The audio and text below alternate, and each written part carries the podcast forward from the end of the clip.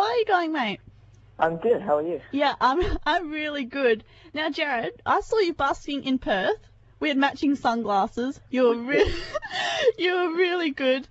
So you've got this really beautiful voice, right? As we just heard in your cover of Love Yourself. Have you been blessed so with this musical talent, or have you always just had to work really hard to get your voice? Um, I've actually had just, just about no vocal training whatsoever. No um, way. My brother was also a singer growing up, so I kind of started learning from him from a young age, like just picking it up and kind of listening and eventually singing. Any singing in the shower? Might that have helped? Oh yeah, definitely. That's where I sound best. Like the acoustics are amazing in there. Yeah, they are. You can record whole albums in there. Oh, Um, definitely. so Jack Johnson, who was your very first musical inspiration? Are you still inspired by him? Yeah, Jack Johnson. He's definitely like I haven't heard any of his new stuff, but his older stuff I still listen to on a regular basis. And um, yeah, I love the way he sings. How it's so chilled out, almost effortless, and yet still makes such an impact in his music. Um, but more Ed Sheeran now is my inspiration because I tend to do a lot of his kind of music, and our voices are very kind of similar tones, so I can really kind of cover his songs properly. So you take inspiration from like these bigger names such as Ed Sheeran, Jack Johnson, James Blunt. How do you then, like, from the inspiration you take from them, put that into your own unique style and kind of make it like everyone hears that and be like, that's Jarryd West?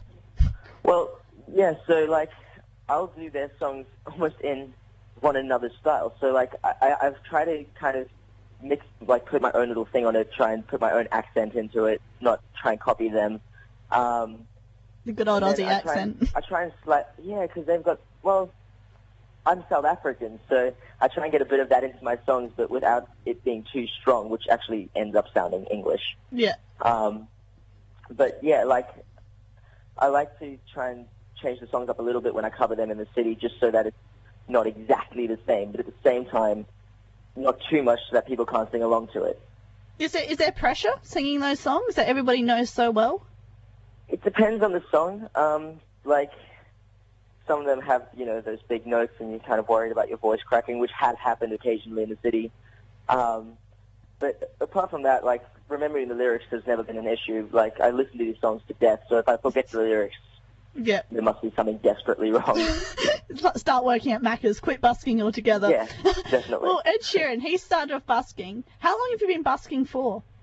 So I've been busking for almost a year, and um, what got me into it is actually, well, apart from hating my hospitality job and just being terrible at them, I realized quite a few of my inspirations did start off busking. Yeah. So I thought busking must be a pretty good place to start if that's where they started doing it, and it is. Like, you get the exposure out of busking. You see people, new people every day watching you, um, and you just you're doing what you love for free, basically. Exactly. So, um, is there any? You've obviously busked quite a bit. Do you have one memory from busking that really stands out in particular? Like, is there something about a mobile phone being chucked into your case and then police and stuff?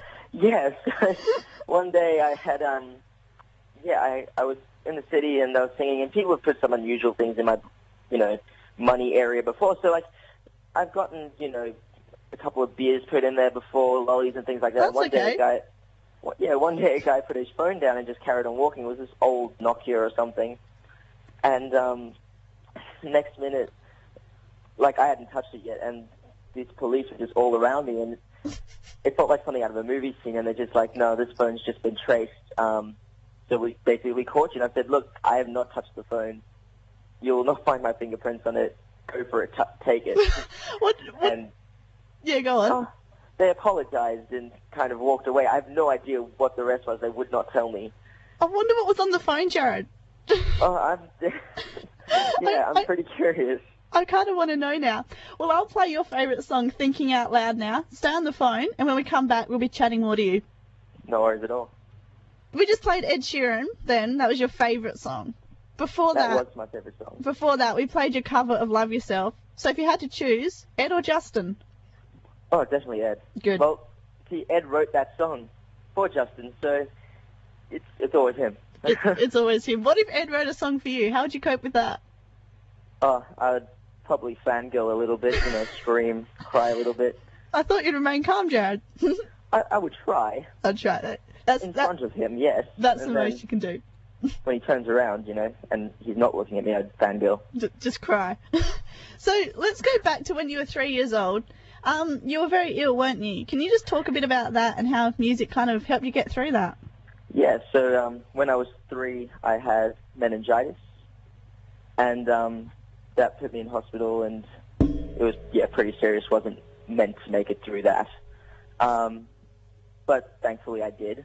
Uh, once I was in intensive care, I was watching the heart monitor, and um, my mum told me that if I sang, it would judge me out of 100. So every time I sang, my pulse would rise and it would go to 100 or over. So I thought I was doing really, really well. Oh, that's, that's so Um, beautiful. So that's what made me believe in the first place that I could sing. Yeah. I didn't, I probably couldn't at the time. I, I probably sound like every other three-year-old. Do you know what songs you were singing? Was it a bit of Twinkle Little Star? Oh, yeah, it was kind of like the Twinkle Twinkle Little Star, that or maybe even Nickelback. I, I don't know, like because I was brought up with my brother, I don't know what it might have been. that's that's great. So since then, though, that obviously got you through a really really hard time. Have there been other situations like further on in life? Maybe you weren't in hospital, but kind of you know growing up it can be a bit difficult sometimes. Did music Uh, has it really pulled you through and given you a direction? like music's always been that kind of thing that I've you know relied on. So at school I was you know it's because of my mom, she's gonna hate me. She's upstairs listening to this, but Hey, mom. she's she turned me into a bit of a nerd at school. You know, I had to tuck my shirt in and do my hair all neatly and things like that. So music was the one thing Yeah. keeping me slightly popular in this time. So I can I can thank music for that. That pulled me through being bullied at school. But I didn't get bullied because of music, That's good. That's good. Um, but yeah, music's just been, it's always been there. So if I've ever been upset or anything, I've been able to sing and get rid of that. I'm barely ever upset because I've got such an easy life. Yeah. Um, but yeah, it's it's definitely always been there for me. That, that's good. So just on the topic of school and you know little nerdy Jarryd, um, how old are you now? I'm 20 years old now. So school wasn't really that long ago for you, what, like two, three years ago. Uh, yeah, I graduated in 2013. So, like at school, was it tough to like sit in the science classroom, like learning about atoms and I don't know what do you, nuclear stuff in science, when all you really wanted to do was go out and sing and be a performer? Yeah, um, well, it's kind of, I used to kind of sing to myself. In, I used to be known as a kid that, and I would do it without knowing it. So while working, I'd probably just be singing to myself. Yeah. And then look up and students would be looking at me and I'd just be like, oh, I did it again. Um, and music kind of cut its way into my schooling as well at some points. Like, I used to do talent assemblies and sometimes a teacher would get me to sing in front of the class because one student would say, "Oh, Jarryd sings," but that was to get them out of work, so they Oh, just no. didn't listen. So, it, I always was able to bring it in, Yeah. but at the same time, school was pretty boring because I couldn't, you know, like burst out a song. Yeah, yeah. But you made you made it through. That's the most important thing. So you Yeah. said before you and your brothers were musicians. Were you the only musicians in your family? Um, yeah, like my cousin used to sing in, at the time, the best choir in the world in South Africa. So Really? he's also got a bit of a voice in him, and um, but I, we never learnt anything from him. We're just kind of we're the first people in our direct family Yeah. to, to be musicians. So do you hang around musicians out outside like of your busking and stuff? Or or your Um, friends just like know nothing about music and it's really frustrating? Yeah, no, no. Most, most of my friends don't know that much about music. Um, like, my best friend knows a little bit of guitar. Yeah. Um, but he's, he never really took it up seriously. So, but through busking, I've made quite a few musician friends who I now, you know, spend a lot of time with in the city and things like that. So, Definitely. um, through it, I've started hanging out with a lot more musos. Yeah. So as a busker, do you have time to actually go out and see other people sing and do concerts and gigs and stuff? Or are you like always just like focused on your own like performing that you don't have time to do that? Well, now that um, I've been signed to Ripper PR, I've kind of, well, when I'm not busting, you know, we're trying to get me gigs and things like that, so I don't have as much time as I used to. Mm. Um, but at the end, it's so worth it. Like, yeah, I'll see people, you know, getting along the way and things like that. But at the end, it's really getting me out there that I'm focusing on, so I don't mind too much. It's worth the time. Yeah, definitely. So I saw in an interview, Jarryd, that you don't ever get nervous. Surely something has to give you butterflies. I've never really suffered from nerves. Um, it's just Come on. Okay. So a few years ago, well, six years ago, six or five years ago, I was on the X Factor. Yeah, we'll be talking about that really soon. Yeah, so that's the only time I've really ever felt nervous. Oh, But um, no, singing at someone's wedding that can be kind of ner- nerve wracking. Like I'm not worried about too much there, Yeah. except maybe stuffing up the lyrics because of you know it's a big moment for someone. So what if what if I thought the lyrics were that, but they weren't, and that was meant to be like that for their wedding? You know, yeah. it's it's kind of that little bit of pressure. You you want them to like you so they can pass on a good word, and you don't want to ruin the biggest day of their life. No, that that would be a bit awkward, I can imagine. Yeah. So let's talk about X Factor now. 16, you were a contestant on X Factor? Um, I was 15 actually. 15. There you go. Yeah. A bit younger. Um, yeah, I was 16 at the end of that year. Um, was that hard yeah, work? I, I went. It was extremely hard work. It was the first time I really got heavily into the music. Like all the other things have been really, you know, for fun. This is where I really had to, you know, put my head down and really concentrate on it. yeah. So they would. So I had to do the auditions, and before the judges' auditions, I had to go to producers and executive producers. Yeah. And if I got through there, they they send me the backing tracks to the songs that I've picked, and I would have to learn those songs perfectly. So is it a bit different to like what we see on TV? Like Uh, to what actually is happening behind the scenes? It's not that different. It's, it's a lot more practice than they show on TV because if that's a show the practice that actually goes in, it would be the longest TV show ever. so, yeah, we, we have to practice a hell of a lot. Like, Yeah. I had to, um, you know, I had to learn these songs that I thought I knew so well, and it turns out when you get those backing tracks, there's so many little mistakes that you don't want to make. Mm, yeah, And like, even though you might not notice them or your friend might notice them, you got four world-class singers watching you, and they will pick up on anything. So that's when you start to think, I really need to get this perfect. definitely. So did you have something to do with Guy Sebastian when you were on at 15? Yeah, well, he ended up being the um, mentor for my age group, That's incredible. and you know, he was actually to me the most powerful voice of all the judges there. Yeah. However, I was worried about him being my uh, mentor because he was the only one that hesitated before saying yes in the first round. They all said yes Yeah. pretty quickly, and um, he kind of, you know, did that long silence that, that Oh, built the no. anticipation. So he did say yes, but at the same time, I was hoping that okay, my real hope was to get Ronan Keating because Mm. he had been an inspiration of mine before Yeah, yeah. and um, he was very confident to put me through.